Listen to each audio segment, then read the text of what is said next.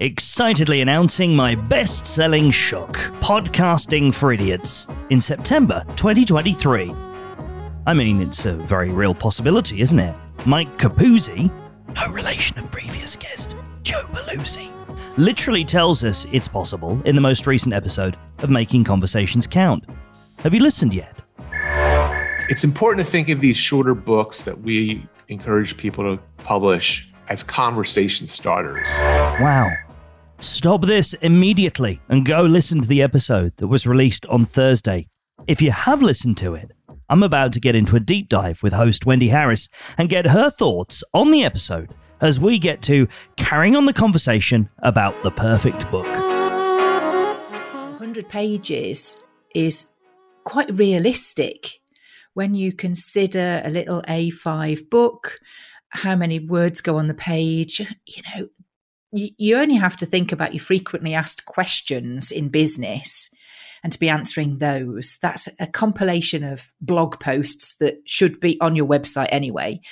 And and it reminded me very much of how my own book was developed was that I just brought all of the information that I'd been collecting over 20 odd years in training people and what is it that what is it that people stumble over when it comes to picking up the phone and how to get them started and how to make them feel comfortable. And i thought well 100 pages in any business is really seriously achievable. And that's exactly what mike helps people to do. And and it is great because you can literally you know take copies with you, carry them in your handbag or your rucksack if, if you're a, a boy, and um, and you just leave them. You can just leave them places. You you know, it's it's just such a. It makes such a difference being being able to say I'm an author. That the credibility that comes with it, and that when people read your book and you know you get a notification from KDP or whoever's handling your account to say, We're paying you some money.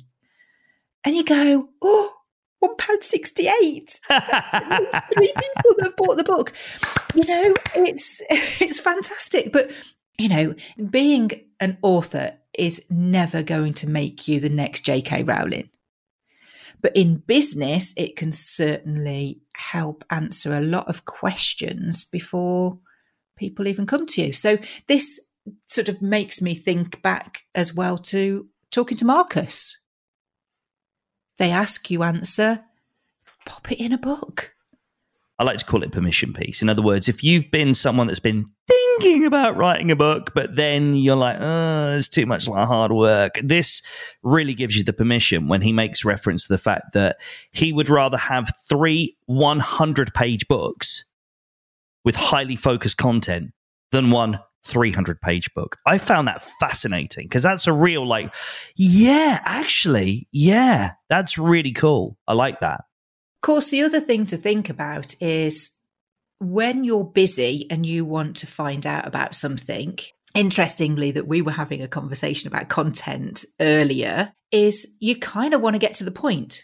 And if the point is at the end of 300 pages, that's also a barrier to not find out, isn't it? So 100 pages could easily be read in an hour so if you're one of those that likes to pick up a book for 15 minutes on the train or, you know, before you start your working day, in a week you've done it. Then you've done your Brad Sugars and a book a week.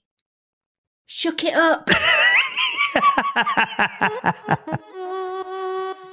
If you enjoyed the episode, and I've got no idea why you wouldn't, please do take the 60 seconds it requires for you to let us know via the app that you're currently listening to.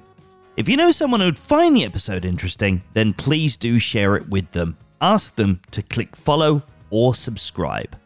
We'll have a new episode on Thursday when. Ooh, it's Wendy's 100th episode. That'll be special.